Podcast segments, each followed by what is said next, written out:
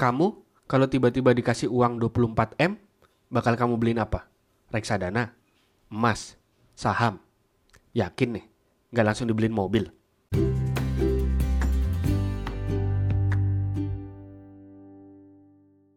Halo teman-teman, kembali lagi dengan saya, Yuda Basuki di Belajar Bareng Finance. Menarik nih, kamu kalau suatu hari, kita ngayal dulu aja ya. Misalnya nih, kamu dikasih nih duit 17M atau 24M. Udah ada bayangan belum bakalan dipakai buat apa? Karena yang terjadi dengan warga sebuah desa di Tuban, saya yakin kamu juga pasti udah update sama beritanya, yang tahun lalu itu dapat penggantian tanah dengan harga yang bombastis, Rata-rata tanah mereka itu dibeli oleh Pertamina miliaran. Ada yang dapat 17M, 24M gitu ya. Mungkin ada yang lebih, ada yang kurang-kurang dikit. Jadi menarik karena tahun lalu beritanya tuh heboh banget. Mereka satu desa itu pada kompak borong mobil. Padahal banyak juga dari mereka yang nggak bisa nyetir mobil. Tapi mereka tetap beli. Dan beberapa hari kemarin, rame lagi beritanya.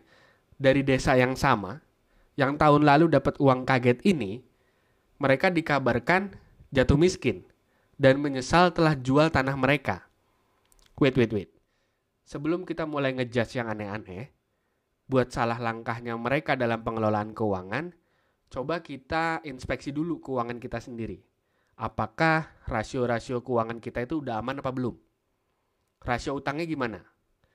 Pilihan instrumen di portofolio investasinya gimana? cash flow rutinnya gimana? Contoh sederhana aja. Misalnya, apakah kamu masih beli smartphone keluaran terbaru dengan cicilan 24 bulan dan setelah dikurangi kebutuhan hidup, ternyata gaji kamu sebulan impas. Gak ada sisa, gak bisa nabung apa-apa. Kalau kamu masih begitu, kemungkinan kalau kamu dikasih 17M, itu pasti bakalan habis juga dalam waktu yang singkat. Sama aja.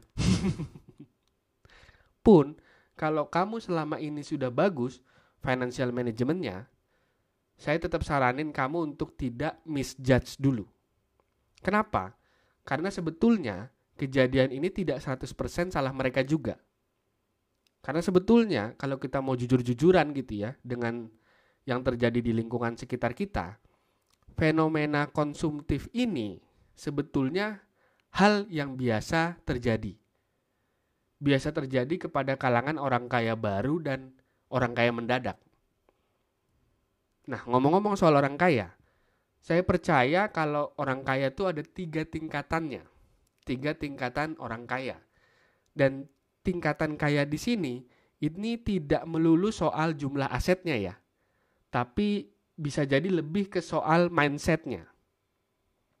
Level pertama itu ada orang kaya lama old money.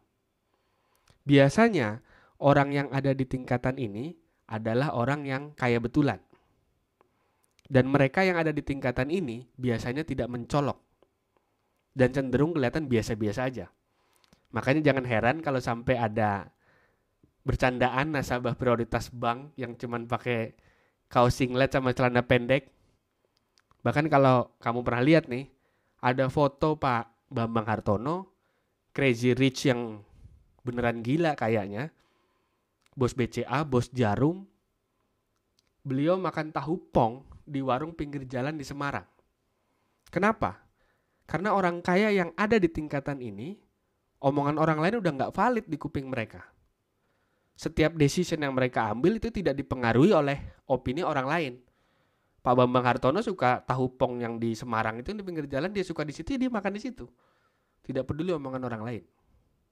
Nah, hal ini yang tidak terjadi di tingkatan orang kaya yang selanjutnya akan kita bahas. Orang kaya baru, OKB. Biasanya yang berada di level ini sebetulnya uh, tidak bisa dibilang kaya juga. Kebanyakan middle class. Dan orang yang ada di tingkatan ini biasanya masih butuh approval from the society pengakuan dari lingkungan sekitarnya. Dan tingkatan yang terakhir itu ada orang kaya mendadak. Bisa kaya mendadak karena warisan atau dapat penggantian kayak yang kita bahas tadi. Bedanya dengan OKB biasanya di durasi dari belum kaya jadi kaya. Orang kaya mendadak ini jedanya singkat banget. Jadi cenderung kagetan.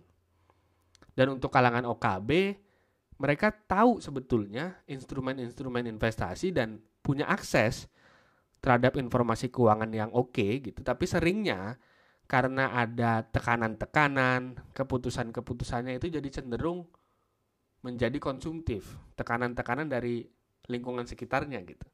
Nah, kalau yang kayak mendadak ini biasanya mereka tidak hanya nggak punya akses terhadap informasi keuangan yang bagus, tapi mindsetnya juga yang emang mayoritas belum punya.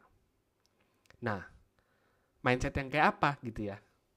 Ini menarik nih, karena banyak orang yang percaya bahwa kemiskinan itu selalu berhubungan dengan kemalasan. Orang miskin tuh karena malas gitu. Tapi nyatanya tidak 100% benar statement itu gitu. Betul, mungkin memang ada kasus kemiskinan yang disebabkan oleh kemalasan. Tapi hasil risetnya malah kemiskinan itu seringnya berkaitan dengan masalah struktural.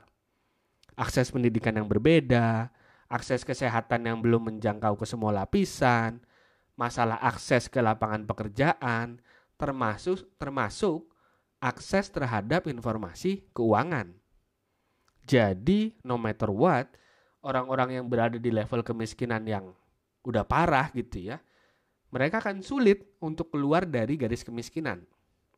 Saya sempat bahas juga hasil risetnya Semeru Institute soal ini di episode-episode sebelumnya. Kamu bisa dengerin tuh nanti kalau belum sempat dengerin. Pada intinya, nyambungin ke episode yang ini, bahwa ternyata keterbatasan akses itu sangat mempengaruhi mindset yang mereka punya juga. Dan dipikir-pikir, kita tuh perlu bersyukur juga meski kita mungkin uh, belum punya uangnya gitu ya ya bisa jadi kalau kamu udah punya uangnya gitu ya kalau saya belum. Tapi kita udah punya nih aksesnya terhadap informasi-informasi keuangan. Pemerintah ngeluarin SBN baru kamu dapat notifikasi emailnya atau dapat update-nya di sosial media gitu. Kamu pengen beli reksadana obligasi saham kamu udah tahu beli di mana dan gimana cara belinya. Atau sesederhana kamu tahu nih, kalau sekarang beli emas itu bisa lewat aplikasi marketplace. Buat saya itu udah privilege yang luar biasa gitu. Yang bisa jadi tidak dimiliki oleh warga desa di Tuban sana. Dan saya yakin nggak cuman soal akses informasi, tapi juga soal mindset. Buat kamu yang pernah baca buku Rich Dad Poor Dad yang ditulis sama Robert Kiyosaki, kamu akan sadar banget tuh betapa anak yang lahir dari ayah yang kaya itu akan dapat cara didik yang berbeda dengan anak yang lahir dari ayah yang miskin. Rich dad atau ayah kaya ini tidak hanya mengajarkan anaknya untuk kerja keras atau pintar di kelas, tapi juga melatih sang anak mindset entrepreneurship dan investasi yang cerdas. Beda dengan poor dad atau ayah yang miskin, yang ini juga terjadi sama saya gitu mungkin juga terjadi dengan sebagian besar kamu gitu yang hanya mengajarkan anaknya untuk kerja keras kalau masih sekolah disuruh belajar yang rajin gitu ya well kerja keras itu sama sekali nggak salah apalagi untuk anak yang datang dari kelas menengah ke bawah kerja keras extra effort itu adalah sebuah keharusan gitu ya ibarat lomba lari garis start kita itu kan ada jauh di belakang mau nggak mau kita harus lari lebih kenceng gitu kan. Nah problemnya adalah kita sering kali cuma disuruh lari kenceng. Nggak pernah dikasih tahu buat ngelola nafas kita buat waktu lari. Kan kalau lari tuh nafas harus dijaga juga gitu kan. Gimana caranya ngelola nafas yang baik biar jarak tempuh larinya kita tuh bisa jauh. Atau kalau kita udah ada di garis finish nih, kita harus ngapain gitu. Nah itu tidak pernah dikasih tahu. Yang mana sebetulnya wajar. Kenapa tidak dikasih tahu? Ya karena kemungkinan ayah kita juga nggak tahu. Beliau juga nggak pernah dikasih tahu hal yang begitu sama ayahnya gitu. Makanya kebanyakan orang yang tidak datang dari keluarga kaya, mau nggak mau itu harus mencari sendiri informasinya, cara membentuk mindsetnya. Yang nggak jarang informasi atau mindsetnya itu baru ketemu ketika mereka udah ngalamin jeleknya. Contoh, masih soal beli HP tadi deh. Oke, bulanannya mungkin kamu bisa bayar gitu ya. Tapi kamu nggak sadar bahwa misalnya sumber penghasilan kamu itu cuma satu dan ditinjau dari job security-nya itu kurang aman. Cash flow-nya berisiko. Nah, ketika ada satu kejadian, satu momen yang kurang bagus, kena layoff misalnya atau bisnisnya kena dampak perlambatan ekonomi, jadi sepi gitu ya. Nah, bingung tuh. Nggak punya cicilan HP aja namanya orang kena PHK atau bisnisnya sepi udah pasti bingung. Apalagi kalau punya, makin bingung lagi gitu. Nah, contoh lain lagi.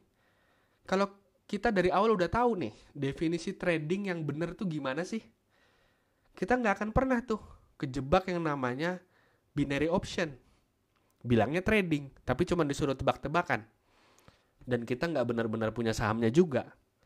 Baru sadar ketika kok duit gue ditaruh di situ malah habis terus gitu ya.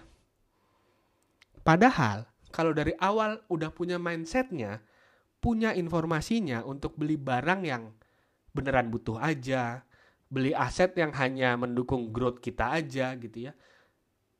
Kita tahu pentingnya mengelola tingkat risiko keuangan kita, cash flow kita. Dari awal kita tahu instrumen investasi apa aja yang benar gitu. Pasti nggak akan sepusing itu. Nggak bakalan tuh ada ceritanya ketipu crazy rich bohongan buat tanda kutip trading di platform ilegal yang kemungkinan besar mereka nggak naruh duit di sana juga. Tapi kan ya itu tadi, nggak ada nih yang ngasih tahu sebelumnya. Kebanyakan akhirnya itu jadi tahu karena udah kepentok sendiri kayak contoh yang tadi. Yang mana bisa jadi udah telat juga. Karena ketika udah tahu, udah tahu nih salahnya di mana, duitnya udah keburu nggak ada. Jadi ya, kalau buat saya sih, penting buat teman-teman, khususnya buat teman-teman yang asalnya bukan dari keluarga kaya kayak saya gitu ya. Yang saya rasa juga mayoritas dari yang dengerin podcast ini mungkin untuk baca buku Rich Dad Poor Dad itu. Ini nggak di endorse Gramedia atau Robert Kiyosaki ya. Murni pengalaman saya baca bukunya yang emang bagus aja ya kalau ada toko buku mau masuk iklan sih ya boleh juga